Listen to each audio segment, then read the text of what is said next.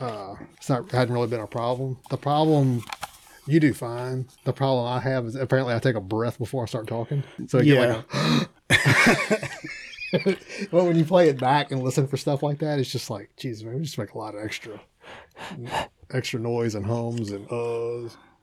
Yeah. Yeah, see, it's just, the date's just not there. Mm-mm. I was just like, whatever. Yeah, but I think that's, you got some leeway. That's not like a IPA or something where you probably got a timeline on it. Got, my parents are in North Carolina, and they're bringing me back, like, all kind of stuff. You send them with a list of stuff to buy? Sort of. That's just one half of the receipt. That's the other half. Jesus. I got some high wire burial. At this point, how much of it really all kind of tastes the same to you? Where it's got to be the chase, right? Yeah, yeah. Microbrew releases that, they're just bottling up 10 kegs worth, or that's how much they have on tap at the bar. Yeah, yeah, like usually, my parents don't know what they're looking for me, so usually they'll put me on the phone with the guy that works there. Yeah. And the guy that was working there was like, yeah, this one brewery, they're, how exactly you say it? He's like, yeah, I think only us and about 16 other stores may have this brewery. So I was like, all right, give me some of that then. Yeah. When it's something like that, what does that 4-pack cost? Because I just bought this Rally Cap Hakuna Matata, and it was at Rouse's, and it was like 13, 14, something like that. Now, I'm not saying I don't have a problem paying $13, $14 for a 4-pack because you got some decent beers in that range. You got some other sketch, but here's one that's $25, but it's Fontaflora, which is like really like. Let me look this one up. Fontaflora, smelling what's that? You gotta get on Untappd too. I'm on there. I just use it to take a picture of the label and save it in a list. That's all I use it for. I'm on there though. I don't rate them because I don't know what I'm doing. I just probably mark all of them as like this one had a lot of 3 and 0.75s and 4s. Okay, yeah, this is a triple IPA, so it's a Jester King and Fontaflora, which are both very big. Like they do a lot of like wild sour, like funky ale type stuff. Like not really your traditional, IPA type. Right. They do a lot of the weirder. Like it's not like just straight hops. It's more like we used this yeast and we aged it in this barrel and we added these fruits, and it's almost more like a wine at that point. Yeah. Or a whiskey. Right. But yeah, a lot of those, I was looking at the receipt, and it's like some $13.99s, $14.99s. That's about average, though, for the most I'll pay for a 4-pack is $25. Yeah. The most I'll pay for a bomber is like $30 or $35. Yeah, I think the most I paid, I think it was one of the Prairie Brewery. I want to say it was like maybe mid-teens or high teens for a single. Yeah, this isn't fresh. Sorry, Gnarly Barley. Yeah. Don't buy your Gnarly Barley from Alexander's. No, Alexander's.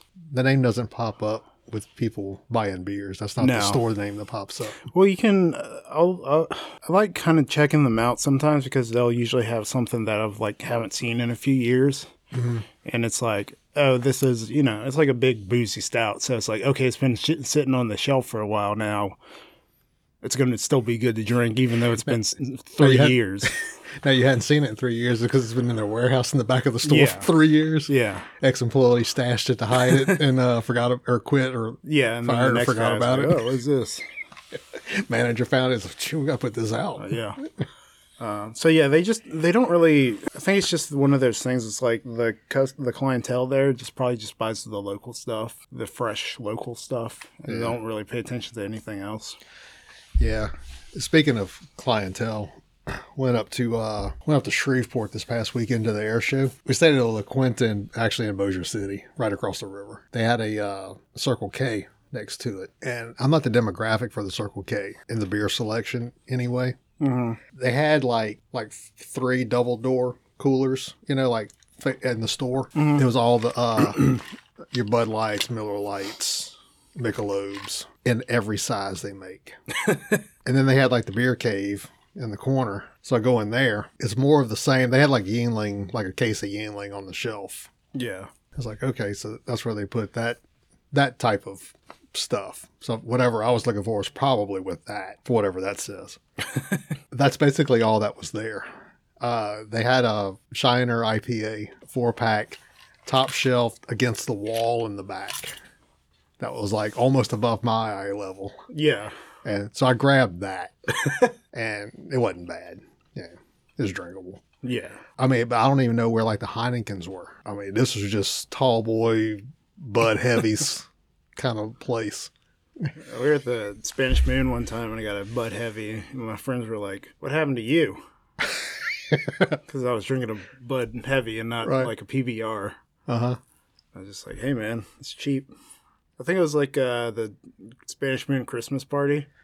Yeah. So they had like bartenders from other bars come in and bartend, and then all the employees like drink for free, and then like the guests drink like super cheap. Actually give them like a Friday or Saturday off just to cut loose instead of a Sunday evening. Right, yeah. Back in the day, we used to go to...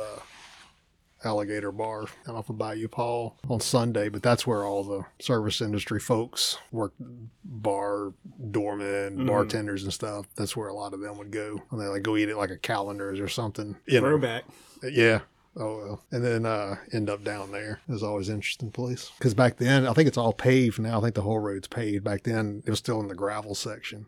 So you're following the windy bayou, Old Perkins, Bluff, and the first right. There's a fire station on the corner now. They just built in the last year, but it used to be gravel. If you stay on it all the way through, it winds. It follows Bayou Paul. I think it's Bayou Paul or Man Shack maybe. It follows it all the way to Highway 30. It's like Man Shack Bayou Road or something, actually. A few years ago when the Williams plant down there in Geismar had an explosion. This is like going back like 5 years maybe. They closed Highway 74 and Highway 30. So the only way I could leave work to get home was to go down Highway 30 back towards LSU. Yeah. But to go back there, but Bayou Paul, I had to take Bayou Paul and follow that windy ass road back to Bluff to get out of there. When I first got the Miata, I went down Man Shack a few times to get out of the house, take it on drive, get used to the car. Probably one of the better roads to drive. Yeah, probably one of the few.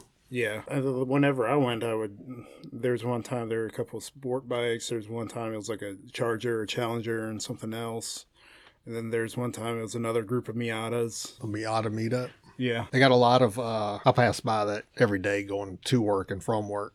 And since they built that fire station on the corner now, they gave a lot of the bike riders a place to park. Mm-hmm. So I've always, generally there's always two or three bike riders loading up there. That's the downside with that road is there's so many blind corners. Yeah. A lot of bicyclists use it. And I know one time back in the day, they had a guy, I think in a pickup, came around like over the center line and hit like a pack of like 8 bicyclists. Ugh.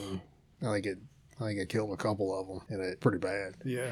There might have been an impaired driving situation. True. But that road, you got to look. You just got to watch for that. And you got to be real careful. It's a driveway every 100 feet. Yeah. All the way down it, too. I got a message. Uh-oh. A missive from him. Hold on. I'm Mike Holmes. I guess we'll do some introductions here while we're waiting on Dustin to call in. I mean, it's always going to be the same people most of the time. It's Mike Holmes and Matt Carley. We'll figure out a better name for this podcast as we go. Yeah, Project X or whatever. Yeah. Dustin is going to call in and regale us with his Camaro driving. And anything we say on this show is probably not correct. We're going to just throw that caveat out there right now. We're very opinionated. Hello. Hey, how's it going? Hey. This is Dustin? Yes, sir. Hey, glad you could make it. Glad to be here. You sound like you're not quite sure exactly what to expect. Yeah. What do you guys talk about? What do y'all do? So far we've talked about the tremendous beer list that Matt's got going with his folks in North Carolina. Yeah. I regaled them with my boring story of beer selection at a Circle K in Shreveport. Really? Yeah. Yeah, we haven't gotten to Doge yet, so. Yeah, we haven't got to that yet. So we saved it for you. It ain't looking too pretty, so you might not want to. Yeah, we haven't got to the next hot investment tip. Yeah, new hotness. So how long y'all been having a podcast? This is episode number 3. Yeah. So you're in the top three of the episodes. Cool. Yeah, we just get in here and ramble for about an hour or so. Yeah. And then edit out all the ums and ahs and blanks. Kind of started releasing it onto the world with zero promotion, mainly just to the group. Oh, yeah. And I guess we should probably cut it loose to a wider audience. At some point, yeah. Where y'all post it? It's on, hosting it on Anchor. That's who. I haven't heard of it. Yeah, they're a Spotify deal. So. Oh, okay. That RSS feed I posted in the chat group. If you subscribe and then paste in that RSS feed, that'll get you to all the episodes. Oh. But like if you search us in Spotify, we're on there. I found us today, so a minute ago. No. Search up. What's the name? Right now it's Mike and Matt. Matt and Mike interview. ... Right. Perfect. Yeah, that's a working title right now. I see. So, yeah, but we're just chatting about just general bullshit and beer and autocross or alcohol in general, I guess. I know something about one and enough to be dangerous about the other. Well, about beer, I mean, I helped create a beer. Oh, really? Really? Shit, that's better than any beer story I got. Yeah. Heard of Blue Moon?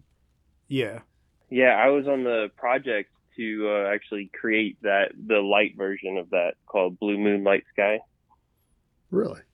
How does that come about? Yeah. So what I do for automation, for like we do automation work for plants, chemical plants, food, all that kind of stuff. And so one of our biggest customers is Molson Coors. Okay. And their main headquarters in Milwaukee. And I just got assigned on the project. I just finished it a few months ago. Do the automation work for the dry hopping cycles in like their 100,000 gallon or barrel fermenters or something. Yeah, it was pretty cool. It was a long process. They already made the beer somewhere in I want to say Denver to get it out there early for like local sale. Their main production is in Milwaukee, and so I had a part on that, making sure or doing all the automation for it. That's pretty cool. I don't even know where to go with that. Yeah, I mean, I've done a Mr. Beer kit. Yeah, Matt's done one or a couple. Yeah, I did Mr. Beer, and then I did LA Homebrew kit. So yeah, like the automation stuff you did, that's for like the production. Like, or is it like the setup? Yeah. The line? Yeah. Or is it the production of it itself? Yeah. So basically, it's the production of it. Essentially, they, they've already designed the beer. They've already bought all the equipment, like tanks, valves, pumps, all that stuff. And right. Essentially, it's just sitting there. And then I just take that and write programs for it to, make it work on its own, make it produce beer, so that way, someone doesn't have to go out there and manually, like turn on a pump, open a valve, and then put in hops or, whatever. Just to get all that automated so it'll drop the hops at the right time and the guy can sit there and just watch the control board. Yeah, that's exactly what happens. Yeah. They just sit there, they hit a button to start, they can put in like how many pounds of hops or whatever it is, that they want, how long they want to like clean the system, flush the system, whatever it is, and they just hit a start button and then I take it over from there. I need that. Yeah. Yeah. Right. You think you set that up in my shit? I'm in the business of stealing other people's jobs, essentially. So you're leading the robot revolution? Yeah, I was talking about that today. Someone was saying that in Miami, I think it was, McDonald's has an automatic burger maker or something now. You just tell it what you want, and it makes the burger for you. Stuff like that. I guess they said they only have like 2 employees in the McDonald's now, and then everything else is done by robots. They tried to make me an automated burger maker one time. Yeah. They were going to make me the best quarter pounder maker in the city of Baton Rouge. I fought them all. Yeah. That. I told them the fries and the apple pies was as high as I'd really like to go. I could really use one of them. Not a career McDonald's guy. They're paying higher now. True. Don't sleep on them. It's like $10 an hour. Yeah. Oh. We haven't got. And you get you like 3 points worth. It was. They measured your food when they fed you because you got. I think you got a meal if you worked more than 6 hours. Uh-huh. Like they fed you, and but it was on a point. When I did it, it was on a point system. Now, to take you back to where I was, I had a blue uniform. That was the polyester shirts. And I think the blue with the blue and white striped sleeves and shoulders had just come out. Because I go back to like 80s, like starts with an 8, 86, 7, 6 maybe. Well, I wasn't born until 90, so. Yeah. Well, I mean, yeah, I'm old. We're catching up. Right. We'll be there I'm regressing, one of the two. I'm not sure which way it's going. Is the beer project the more interesting one you've done like that, doing like that process engineering? I've also done work at a chocolate plant in Milwaukee. That was pretty cool. I think it was like an expansion kind of thing. Oh, no, it was a swap over. They like just a swap over of automation styles that they were doing. But it was pretty cool just because I had to go to Milwaukee to install that project, and you could buy their chocolate at cost. So I bought a 10-pound bar of chocolate for like $20. Which chocolate people is it? It's Cargill or ADM, if you ever heard of them. No. Okay, they mostly make like the end of the chocolate world. They make like the raw materials stuff. Well, I guess they make the meltdown chocolate, like the bars of chocolate that they'll sell to other companies that melted down into stuff like like Reese's or Hershey's or whatever. But, well, they're kind of like the chocolate mill. Makes sense. Kinda, yeah. Yeah, they make it. They make it and then sell it to whoever wants to use it to make stuff. There's so that was pretty cool. There's a fabric mill in Vidalia. They do a lot of denim and other fabrics. They're kind of the new hotness in the denim scene because they use like sustainable cotton methods and stuff like that. We back during this past summer, we went to a cabin for like a dude's trip. Mm-hmm. Up in Faraday, and part of me was like, man, I really want to go tour this mill and see what that's like, because that's just like, I don't know, I really like fabrics. Really like denim, huh? Yeah. It's a horrible hobby to get into. Now I think a lot of that, like watching like Undercover Boss on TV, when it's like a like the episode that comes to mind with talking about like the process engineering is like a 7-Eleven. That I didn't realize they had like their own manufacturing for like their honey buns and a lot of that store brand stuff. They have their own manufacturing facilities for that. Wow. Like in the Northeast, and just all the automation that goes into making a honey bun or making the bottle of beer, routing a package. Right. Just all the, even just like an office copy machine that just runs through 18 reams of paper a day and doesn't miss a beat. Just I find all that kind of amazing that all that gets put together and just, I don't know about just, that. Every works. Time I use a copy machine, it breaks. Oh yeah. I hate printers. They never work. They just never work. Maybe y'all have the common denominator on them. I don't know about that. Yeah. What do you do? Jimmy? I just sell steel plate. Steel plate? Yeah, like to shipbuilders or plates in like machine shops and stuff like that. The fabricators end up making like pressure vessels, ship components like Ingalls, rail cars for Union Tank Car. My customer just placed a nice order up in Alexandria for bunch of plates that end up in rail cars, just stuff like that. It's everything that gets, steel plate gets used in the offshore industry. What about the gym? We can make that. Let me know. Cool. I mean, if you know, I can make you bigger than 405 pounds plates. Custom mortars. Yeah. Yeah. Just let me know how big the OD needs to be and how big the ID needs to be, and I can get you a plate. I mean, man. I'm struggling at the gym. The weights are starting to not be able to fit in the bar. Too many of them, so I might need that. Maybe so. We can get you. Yeah, we can cut you one that I won't be able to move it, but you might be able to move it. I don't know. I'm trying to get back lean again and lose my strength. But well, if you had long hair, you could just cut your hair, but no, you don't. So I get that reference. Yeah. I actually just cut all my hair off today. Oh. Does that mean you're going to lose all your autocross skills now? Yeah. No, I'm just trying to lighten it up. My dad's got weight reduction. I've got to start doing something, you know? There you go. He lost a finger. I've got to lose some hair. Yeah, he's dropping body parts. That's pretty hardcore. Yeah, it's scary. Some kind of infection in that finger. They don't know what it was. Yeah. And I know it kept growing.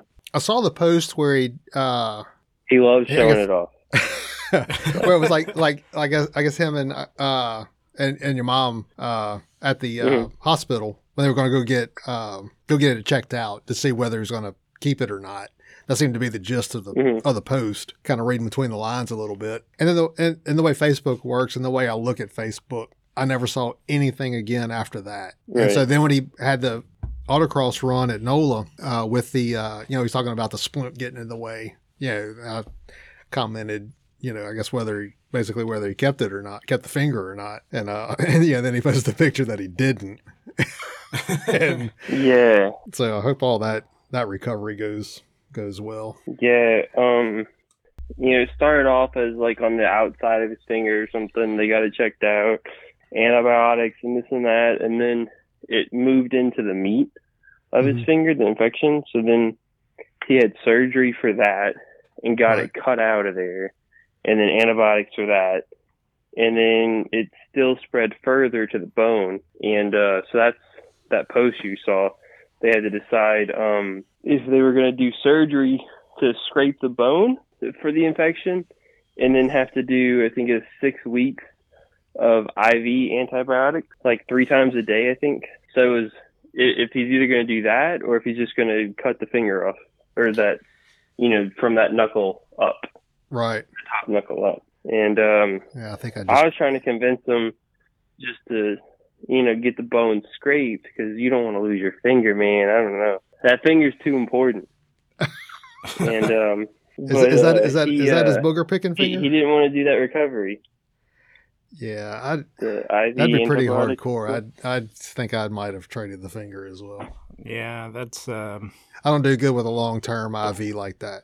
Because they're going to want to flush it after a few days, and I've had one that long, and I did not like that at all when they wanted to flush it again. I was just start a new one because I don't know what y'all going to do, but I'm out. Last time I got an IV was when I went to the ER for migraines, and so last time I got this migraine and. It just would not stop, and we ended up going to the ER, and they gave me an IV of Benadryl, and that didn't do anything. So then they ended up giving me an IV of morphine, and that finally knocked me out. Wow. Yeah. So I tried to go to work. That'll do you. Yeah, I tried to go to work the next day and had to leave early because I just could not stay awake. Right. Yeah, it was interesting times. Morphine's some serious stuff. Yeah. He didn't want to do it because he wouldn't be able to work. They drive trucks. Right. And they wouldn't be able to stay out on the road, any amount of time having to do an IV 3 times a day. Right. Yeah, that makes sense. Yeah, I've never got. I was trying to convince him not to just do that, because recovery is temporary, and a year from now you're not even going to remember that recovery, but you'll still have your finger. Yeah. He didn't want to go that route. What happened to it to get to that point? Did he cut it or something? No, they have no clue. Supposedly they just a guesstimate that it was staph. Right. Yeah, some kind of just random staph infection. But there was no cut. There was no no signs or anything. It was just one day, you know, he was driving. I think they were somewhere in the northwest or something. Mm-hmm. And they started hurting and then swelling a lot. And that was it. There was nothing else to it. It was weird. It wasn't like anything caused it. Right, right. Just showed up one day. Yeah, I mean, that's kind of the scariest part to think about. Like Subaru Mark with his wrist. Who? One of the guys in the Subaru group, Mark. Uh-huh. He had a spot on his wrist like that. That was like ended up being like a MRSA deal. Oh. But everybody was like, oh, it's probably a spider bite, and he's like, it wasn't a spider bite, you know. And then it'd be like, you know, after like the fifth time, you know, which I think it was just for the joke, because that was my intent. And he was like, you know, he's like, it was not a spider bite. It's like an all caps. And but he had like surgery on it. It was on a, he had like some, it was got into like the meat. It wasn't as, didn't get to the bone and whatnot, but it was a MRSA type infection that he had to get surgically fixed. Wow. Yeah, none of that kind of stuff's any fun though. That it's scary to me though. You think about you're fine one day, nothing happens, no bite, no cut, no nothing, like, and then, you know, a month later your finger's gone from that. Right. Something that just showed up. Yeah. And there's more and more stuff like that with the antibiotics. Yeah, that antibiotics won't touch. And that IV antibiotics, mm-hmm. That's usually pretty heavy duty stuff. So when you got other, I mean, they gave him like top of the line stuff to get rid of it. And he's been taking it this whole time and it just didn't do anything to it. Yeah. So, but the other risk too was, even if he did get the surgery to scrape the bone, it could still come back and then he has to lose his whole finger. Right. I think I probably would have made that choice and taken the end and moved on. Yeah, because you need a prosthetic. Yeah. Like an ink pen or something added on to it. But yeah, it's I think he posted a picture of it somewhere. I don't know if you saw it. Yeah, he posted. I won't look at that shit. Yeah, he had one posted in the thread on it. On his, video thread. Yeah, he loves to post that shit. It's like I said. If I show it to anybody that asks, huh? Right? Yeah. I mean, but it's just a nub with some stitches, and he had a little splint that the physical therapist gave him or something. And it was funny too, because when we were autocrossing, he was first heat this last weekend. Uh-huh. And I was working grid, and he finishes his first lap, which he got a rerun on. And he comes up to me after that whenever I stop him, you know, giving him a little time to wait before his rerun. And he's like, yeah. So I realized that's not going to work. I'm like, what? He's like, when I turn the wheel fully, my finger smacks my legs and hurts like a motherfucker. I'm like, oh. Because, you know, he was worried about hitting in on the somewhere on the steering wheel or whatever, you know, not his legs, and so he had to work around that too.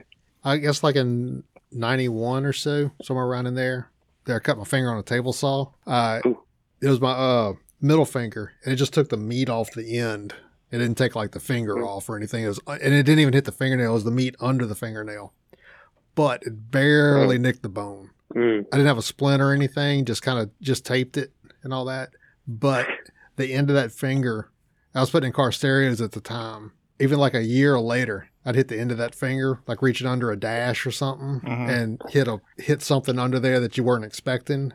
And the pain would just start like in my elbow. It was like that much pain. It didn't even start in my hand. It was starting my elbow. And I would just have to go sit down for a minute.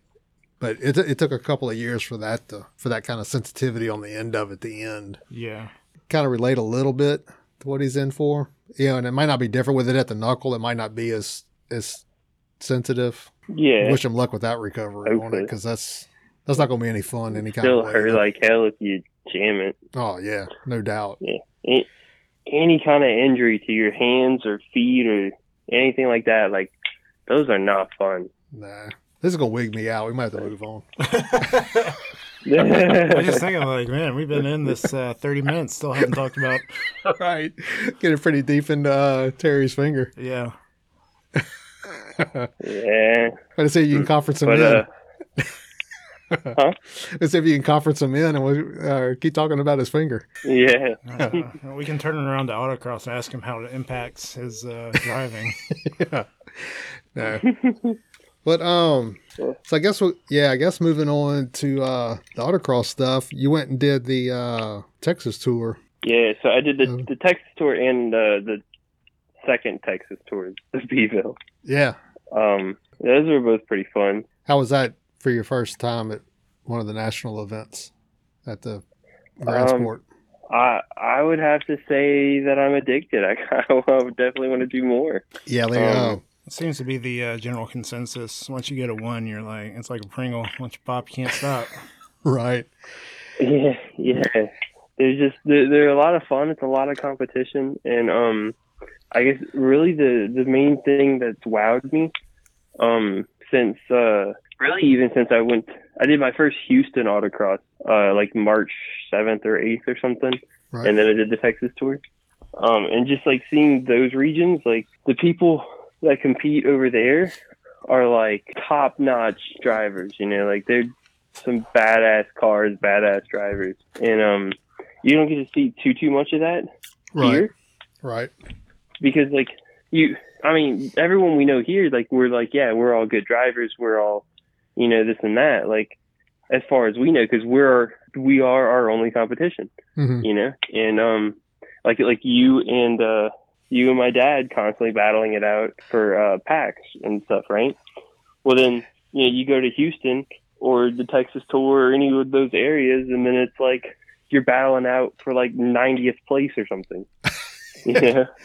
Yeah. It's like, I guess Kerry would be the fastest guy in our region on it, but you get over to, like you say, you get over to like the Houston region, even just the regular events, you know, where there's like, you know, 12 at that level. And the fall off, and the fall off isn't real quick. You know, it's a slow fall off after that. You know, 10 or 12 national, you know, consistent upper trophy level talent. I'd like to make it over there. It just blocking, you know, the logistics of getting over there to Houston for a regular Houston event, just for the competition level. It just hasn't worked out, but I like the national events after going to a few of them. I guess the pace of it, I guess, is it's kind of slowed down. Yeah, you know, just kind of understanding how it works, and that with the number of people, they have to do it where you just have to know where you're supposed to be when you're supposed to be there. Right. But the main thing that I guess I wish the locals would do,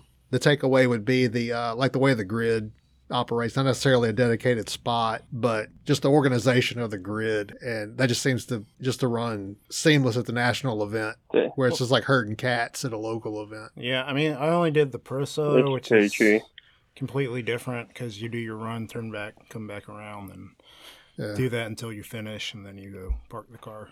Yeah, see that the grid is pretty helpful, but also the course layout. And just intensity that they have at Texas and Houston, like they send cars out like 15 seconds after another, you know, like mm-hmm. where at our local events, you know, we'll have like maybe two cars out on course at a time. Even if it's like totally safe to send three or four, it's like, we play it safe, you know, you make sure no one spins out, this and that. Houston, they don't give a shit. But like they also have the space for it. Yeah, you have to kind of the thing with the like the Houston local events, like it because that was the first time seeing like Gulf Greyhound and how big that parking lot was, and the typical Georgia. I have not done like a national event. I guess that's like a more of a true like autocross course like Beeville. The thing is that you still get a, you know, in some cases like in Dixie, you know, you get a 50-second course that, you know, is 2 times as long as our local 50-second course. So I just put your average speed from 30 miles an hour up to, you know, 45 or 50. And that's a big jump. And when you don't get that kind of exposure just to, you know, doing slaloms that you usually do at 30, doing them at 40, you know, like full car width offsets, highway lane changes, like at highway speeds, you know, 60 miles an hour ish. It takes me a few runs to get used to that. Right. You know, mm-hmm. That's why I think I could probably find a couple of seconds if I had 3 more runs at it. Right. You know, and a lot of those, like the Atlanta region that's running on, you know, Houston region, Atlanta region that's running on those size lots where they're seeing national size and style course month in, month out. That's another reason why I'd like to get over to Houston, just to you know, see the bigger course on the bigger site. I definitely agree with that because after doing the Gulf Greyhound, the Grand Sport Speedway, and the Beeville, like, you know, those are more fun for you know, our type of cars, like my type of cars, mm-hmm. the Camaros that are, you know, built for horsepower and speed, right.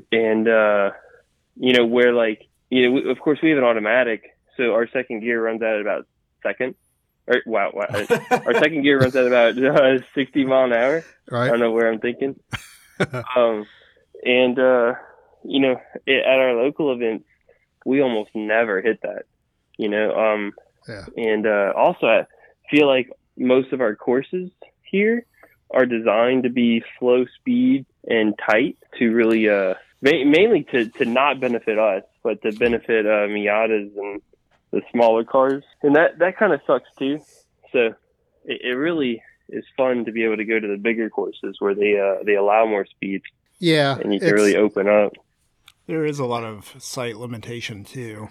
Yeah, a lot of it's just the site limited. I mean that's why my car will lead up the local courses and packs, but on the bigger courses it's just GS is right. I mean, if you get a GS in the top 20, it's that dude like drove the wheels off of it. Those Civics. The Civics and GS are really good. Yeah, I don't have a Civic. Yeah. I test drove one whenever I got the Miata, and just on the street it felt really boring. I don't know. I was talking to Carrie, and he was like, yeah, you just got to drive it really hard. And I'm like, well, you can't really drive it hard on a test drive, so. Yeah. That's what I've heard. They are boring cars. That's what I've heard. They're not a good daily driver. They're a good autocross car, but it's not a good daily driver. I was talking to Max about it. He's like, yeah, it's a great daily, but it's just kind of boring. Oh, yeah. I would think the Civics are really good. Like 40 miles a gallon and shit, too. Yeah. I think I fill up every 2 weeks, but then again, I'm working from home, so I guess it doesn't count. I'm going to be getting rid of my car here in just a week or two and upgrading to a ZL1, and I'm gonna be hurting on gas now. Right? Are you? Did you find a buyer? Or are you just like, are you CarMaxing or what? Yeah, I think I'm gonna CarMax it. Last I checked, about like a month ago, they offered me like $40,000 for it. I still owe $42,000 on it, and so I could pay that off. The used car market's like crazy right now, so it is. You might check with the Carvana. And Vroom, and I think there's one other. There's a third one. Yeah, I put mine in those. Yeah, quite a few. Yeah, I put mine in those just for giggles about 2 months ago, and came back at like 12. I think they were both Carvana and Vroom were within a couple $100 of each other, but I don't know. Okay. Like on mine, I had the that front end. I hit that retread on the highway. So I had like the bumper and radiator. Thing. Yeah. And I insuranced it. So I don't know what shows up on the Carfax. So I don't know if that, you know, there's nothing, you know, there's nothing structural with the car. That's why I'd like to explain it if it, you know, comes up, because it wasn't anything structural on the car. It was just cosmetic on the front end, like no fender or hood or anything like that. It's just just the bumper cap and every plastic bit between the bumper cap and the motor. But so if I'm getting penalized for that, I'd like to at least explain it, you know. So right. Well, see, a lot of the different sites will offer you vastly different prices. Like I said, I think it was CarMax offered me $40,000, but everyone else wanted to offer me $35,000 and $34,000, and like super low. And then CarMax was $40,000. It's like I don't know. Yeah, it's I don't. Yeah. I don't know. I'm not sure what I'm going to do car-wise. I think I only got like a year or so left on payments, so I think I'll probably just go with no car payments for a little while. I'm not trying to, but I check it out and see what it's worth, The right offer. Not trying to go to a Miata, huh? No. We don't need any more of those. That's Miata drivers or something. I wouldn't mind one with a a case swapped one or something like that. Now I wouldn't mind that. Yeah, that'd be fun. So I don't know. I saw you see the BRZ case swap. I don't think so. And that's a thing now. My friend Tyler, he knows the guy that the development vehicle. That's a friend of his. Okay. So, I think he bought some like TE-37s off of him or something. But yeah, part of me was like, man, that sounds kind of fun. Like a SM, like bolt in like 250 reliable horsepower into it. Yeah, like a SM BRZ, 250 torques. Yeah. You could always do what Justin did, and was it a Coyote swap his Miata that he had? Yeah, I forgot about that. They had an LS swap Miata at a LS Fest last year. Yeah, that's what Justin had, was a LS swap. Well, his is a Coyote. Oh, 5A. Gotcha. Yeah, I think I'd still do like a K or Ecotec in it. They had one of the sandbox one with the sandbox message board. They had an Ecotec in it, but it was like you needed the donor car, accelerator pedal, and because it's electronic for throttle Miata position. Yeah, put it in a Miata. So you need like the Oldsmobile, like that Oldsmobile motor in it, like a Chevy Ecotec. But it was like 300 horsepower. But I don't think it ever. I mean, I think they got it running, like reliably running, but not up to like take it to events. Right. I know, reliability. That was a headache for him. John Vitanvis, he did. I think it was the Mazda Turbo 4, and swapped it into an RX-8. Yeah. I can't remember if it was the 6 or 4. I think it's still like in D. What's that in? It's like XM or D Street or XP? SM. Street Mod? Yeah. Spend money. Right. He's done that. You don't see many SM or SSM at those tours, it looks like. Well, I think there's only one. It's, yeah. I think you get more like, it just kind of depends on the region. I think autocross is kind of bigger on the east and west coast because of the sites kind of tend to be bigger. So when you go to those nationals out there, you have more people in those classes. And I think those classes probably tend to attract the more hardcore folks that'll trailer into Lincoln and stuff. But I think the East Coast and West Coast probably is a greater concentration of them, where you have a few of them at local events. And I mean, just people of any level. Yeah. Because, I mean, San Francisco region probably has 100, 200 people at a normal regional event. Yeah, Atlanta was like 120, 130. Yeah, WDCR. Houston's 150. Yeah. Yeah. Yeah, that's like those at a couple of spots on the East Coast just for a regular monthly event. It's crazy. I don't think I want to go to nationals. At least not yet. That's a long drive just to get absolutely demolished. It's the best of the best. That show up to it. It's gonna be the hardcore. It's gonna be the hardcore folks. Because I don't have time to make a 3-4 day every few months to do it. I mean, like Bristol, if you take a week and a half off, Bristol's probably not a bad deal where you can catch, I don't think they're doing the pro solo, but they usually have the pro solo on a tour back to back over the course of a week with 4th of July in the middle of it. So typically folks, at least 3 days of those would be, an off day of work, holiday day of work and a weekend in there, but they run them that 4 day week. As long as I'm slinging grills, I'm not going to get that weekend off. That's your Christmas. Yeah, pretty much. Yeah, we got a blackout on the day after Christmas, the last shipping day before Christmas, the July 5th, and there's one other. I think it's like the day before Memorial Day or something like that. Probably. Yeah. So Cut you some slack on Labor Day. Yeah, we get Labor Day off. Yeah. I'm pretty fortunate that my job's really flexible and I guess kind of laid back in that aspect. I mean, I don't really take many vacations other than, I guess, for something like that. Well, I'll go on record. I have an issue. I usually just tell my boss what days I'm going to be there. I'll put that on record. I'm at a different stage of work life than y'all probably. Probably. Yeah, I'd say so. But I don't take when I went to Alaska a couple of years ago, that was the first time that I've taken more than just like a day or two here and there. Because I took, I think, a week and a half. It's like a 10, 12-day trip. And I missed like maybe like 2 work weeks. And that's the most I've took off. At least the full week of that is the most I've taken off that I took off in, I mean, probably like 20 years.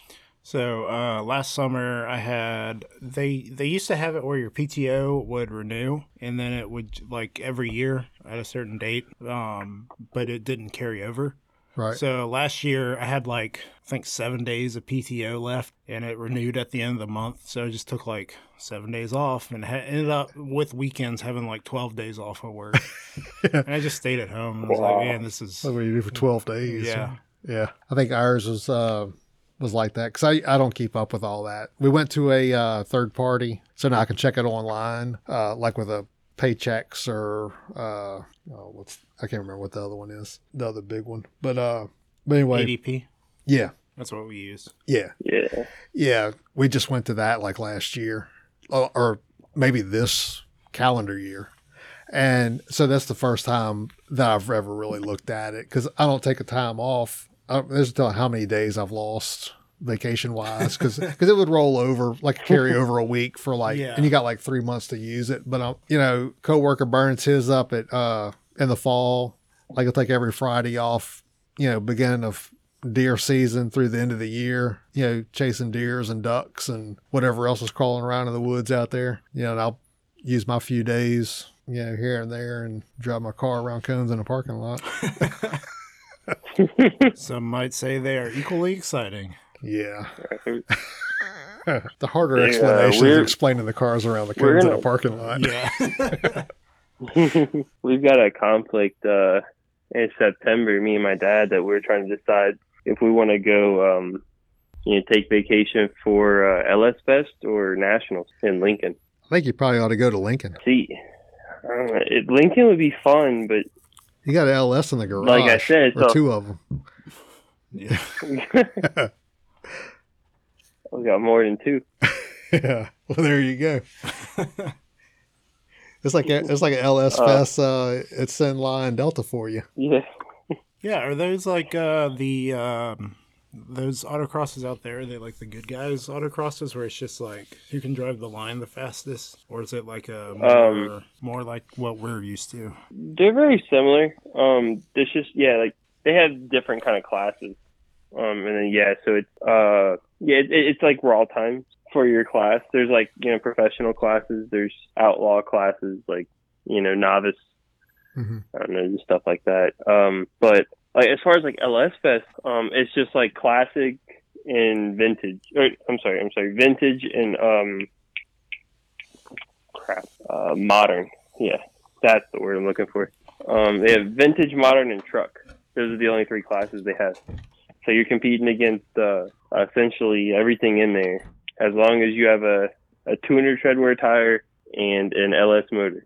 So it doesn't seem like there's a lot of, being pretty assuming, but is there a lot of parity in the competition? Like, is it pretty even playing field or what? Oh, no. I mean, some people have like lots of money in their cars. No, there's ballers out there, like, and some of the best drivers in the country, national champions, even from SCCA national champions. Oh, really? Participate in it. Even ex NASCAR drivers. Oh. And their whole family and everything. Yeah, they go out there and it's a major thing. But then there is a lot of people that aren't the greatest per se. But the other cool part about it is that it's more than just autocross. So, like, at LS Fest, you have two separate autocrosses. You have a drag race and you have a speed stop challenge. And so each one of those, you know, how you place in each one of those gives you points, and that determines, you know, the winners and all that. So it becomes more than just autocross, you know, like you might have covered. It's kind of like you might have covered. It's kind of like the Optima deal, huh? You might have covered it, but it's kind of like the Optima deal, where there's the different. Yeah, exactly. I guess where Optima usually runs on a road course. As one of their one of their factors. Yeah. See, LS Fest, I think, is actually an Optima contender. So if you win or do good at LS Fest, you actually get invited to Optima. Okay. So, and yeah, a lot of people that go to LS Fest do go to Optima. Yeah. And some of those guys that run in like an Optima at the top levels of that are killing it. And they're like national level autocross. I mean, they're killing it. How many? He's like, a lot of those are cam cars. You get the, you know, the resto mods that are a modern Camaro. But I mean, it's underneath. Also like, you know, those people like autocross is what they do. They're gonna find every autocross they can. So right. But they also know how to get it around the road course as well. Right. That's what I think's cool about it, is that it's not just autocross. It's like it's more so about your car. Mm-hmm. If your car is low horsepower. I mean, you might do good at autocross per se, but you won't at the drag strip or maybe at a road course. Right. So, you know, it kind of creates an all-around balance, I think, on car and driver. Yeah. So, it to me, it kind of adds a little more fun than just, you know, nationals, first SCCA nationals, just because it's more diverse, I guess. Yeah, but SCCA Nationals, you'll have probably 1,300 cars. Yeah. Two courses that are like, take two of your Bevilles, times Beville by 1.25, and two of those next to each other. Plus a test and tune course that's like a 40-second, 30-second, 40-second course. Yeah, that's crazy. I think I looked at, off the top of my head, I remember looking at like the 2019 results, and I seen there's like 70-something people in A Street, which is where the ZL1 would be, the one that I'm going to buy, right? Would be in A Street. And there's like 70-something cars in there. They were all Corvette Z06s, every single one of them. Yeah, that's pretty. It's kind of spec class for some. Yeah, some of the classes. I think my buddy Nathan was in that. Little discouraging. There's like 17 trophies. Yeah, but then when you look, a lot of those times though, when you look, you know, in some cases though, if you can run, you know, like 1, 2, 3 might be tight, it might be within 10th, 15th, 16th, 17th trophy spot, you know, it might be a couple of seconds right off of first. So if you can run within a couple of seconds of the top guys, I mean, because generally those top guys are just like an alien anyway. They didn't just like get lucky. I mean, they're like killing it at every level of the deal. There's one when Kerry was in STR that the class was, there was a difference of like 1 second. Yeah, between... one second went to like the 11th or 13th place or something ridiculous like that. Yeah. Yeah. Wow. Out of like 15 trophy spots. Right. It's like 1 second was basically the spread, or a second and a half was the spread. Yeah.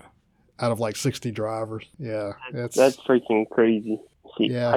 I want to get to the point where, you know, I can go to a tour and be like top 10 packs, like overall. That's what I want. Yeah. That'd be nice. We talked to James, we talked to James, and he reminded us when we were at Dixie, it was, me, him, and Chris Wooster talking to Rick Cohn. And Rick said, there's three types of people that come to the autocross: the people that are trying to win, the people that are trying to trophy, and the people that are there to have fun. And I think without hesitation, all three of us were like, yeah, we're here to trophy. Right. Yeah. I mean, that was the first one I went to in 2018 was at Dixie, was just to not finish last place. Right. And then when I went back in 2019 was to have a trophy spot. And I ended up getting that. So I know that accomplishment feeling when you get that at that, regardless of how many people in your class, because there was 5 in my class, and I drove my way into the second place spot. Yeah, I think at the Grenada event, I was looking at the overall packs, and I was like dead middle, And I was like, all right, I'll take it. Yeah, that's where I fell out. I think in all of them, all the ones I've been in, I'm right at that 50th percentile. Yeah, I was like right there or slightly above or below. Yeah. And I was like, all right, fair enough. See, I wish, I don't know, I kind of need to step back and appreciate that more. But like the way I see it is like, I don't even care about trophy. I want to win, like first place, right? But right. I mean, I'm not there yet. That's the issue. But I mean, it takes time and it takes the drive to want to be first. But so like the first Texas tour, I got second in my class. Right. And, I mean, I wasn't happy with that. Everyone was like, yeah, you trophy. That's awesome. I'm like, I guess. Yeah. Yeah. Well, it's like any of it. I wasn't first. Yeah. It's like any of it though. When you go back and like you watch your video and you're like, okay, I left, 0.3 here, whatever here. And then you're like, I could have done this. Like I could have been first. Mm-hmm. That's the kind of the frustrating part of it. That's kind of like any of it though, whether it's a local or not. I mean, that was me at this at Evo, and I was like, couldn't get a clean run to save my life, but I was like, okay, I drove pretty well for not being to an event in 7 months. Right. Yeah. I mean, the raw time. You're still in the mix. Yeah, still in the mix. The raw time was there. It's always easier to clean up cones than it is to, getting the raw time is fine. You can not hit the cones and do that time. That. Yeah. Exactly. I was pretty happy at EVO. That was my first time ever in the ZL11LE. And I was beating my dad all day until his last lap. And it wasn't like we were both messing up or, he kept hitting cones or anything. It was just, raw time was just faster than him until his last lap. He got me, but I mean I was pretty happy with that, finishing second there. Mm-hmm. But yeah, it's like I really want to be first. I don't even care about trophy, especially at Beeville. I finished fifth at Beeville in the class and got a trophy, and to me that one's kind of like worthless. Yeah, I mean first loser. Yeah. How many people were in the class at Beeville? 15. It was the most people in one class out of every class. And you ran in the cam class? Yeah, cam C. Yeah. Yeah, I mean that's cam top 30. That's pretty good. You're wheeling it pretty good, Dustin. I wouldn't don't beat yourself up too much. But the other part of it is, I finished fifth. My dad finished sixth. He only finished sixth because he couldn't stop hitting fucking cones, which is part of it, right? Right. I kept yelling at him all day long, every day. Like, you gotta stop hitting cones, man. Like, his raw times were there, but he just kept hitting cones. And so I only got a trophy because he couldn't clean up his act enough on the first day and the second day, Yeah. And so I only beat him by a few hundredths of a second. And so that, to me, it's the first time I ever officially beat him, but I hardly consider that a victory. Yeah, knowing that the cone penalty is the difference. Yeah. Oh, yeah. I think he starts driving too aggressive and hitting like 10 cones. I think there's a certain part of feeling like, okay, yeah, maybe this other guy was handicapped a little bit, but I was able to match their time. And I think there's something to be proud of there, because I remember whenever I was first starting and like Zach Lemoyne came to a few events, and that was the guy I was chasing. And then the first event I finally caught up with him, and he was on like worn out tires or something, but I was like a couple tenths off of him, and I was like, all right, yeah, I did it. Yeah. Maybe between the cars or whatever, that's what it takes is, you got to run a perfect run. Right. The equipment's got to be just right and all that to match, to catch them on that day. Yeah. Right. I mean, because that's all you can compare it to is that day. Right. I kind of see it like if you're racing a national, like a national champion driver, right? And you and him are competing for first or whatever, or just throughout the day, you only beat him because he hit a cone on all of his laps, but all of his laps were faster than yours by like over a second, Yeah. So you beat him because he hit cones. But to me, it's kind of like I don't see as much victory in that. Right. If you had more than a 2-second victory, if you had more than the cone difference in there, it'd be one thing. But if he just didn't hit one cone, then he would have won easily, you know? And so to me, I don't know. I am too hard on myself about that kind of stuff. But yeah, don't beat yourself up on that. Yeah, it's about fun. It is fun and enjoying it. Yeah, and winning trophies. I think it just comes down to what part of it is fun to you. Is it the driving? Is it the winning? Is it the trophying? Is it the people? What is it? What is it that's fun to you? Because I will say this: at Grenada and at Dixie. And at Beeville, the hanging out on Saturday night was the best part. Yeah. That was the best part of my whole weekend. The people, whether I got a trophy or not. Fun. Right, yeah. You know, and I mean, I think the calendars, dinner in Grenada. Applebee's, that's right. Yeah, that dinner in Grenada. It was terrible. That was hysterical that whole evening. The table of whiskeys at Beeville with James, Kyle, Dustin, and their whole crew, Kai, everybody, their people. That was all the best. Right. That's all the best part of it to me, you know. Now, don't get me wrong. When I sit down and kind of reflect back on it, that's the best part of it. Most frustrating part of it is going that far. And then having Des tell me, like, why are you here on crappy tires, the wrong tires, solo driving? What are you thinking? You know, what happened to Dixie? And I'm like, I don't know, bro. You know, I just... Right. I didn't plan on getting called out at Beeville. Yeah, it's definitely. I guess for me, it's about the people and the skill improvement. I guess that's what I like to do is work on myself, and improve every way that I can. Yeah, getting it up to the level that you want to achieve. Yeah, with it. Because I guess if you think about it, answer this question yourself.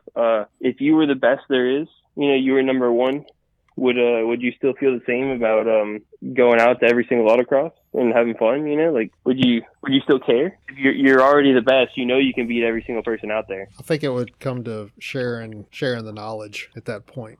Yeah. Rather than beating everybody. Yeah. I think that's where I'm at with it. I'm not saying I'm the best. Don't get me wrong. Yeah. But I think I'm more interested in encouraging the keep the folks coming back. Right. You know, helping people get faster. I mean, I think I got a little bit to offer in that area. Yeah, same. And I'm not saying I got everything solved. Don't get me wrong. You know, because I took a starting line school in February, so you know, and that was just to get a reset on the basics and my enthusiasm reignited in this deal because, you know, 6 months ago I could have walked away from it and just been just as happy.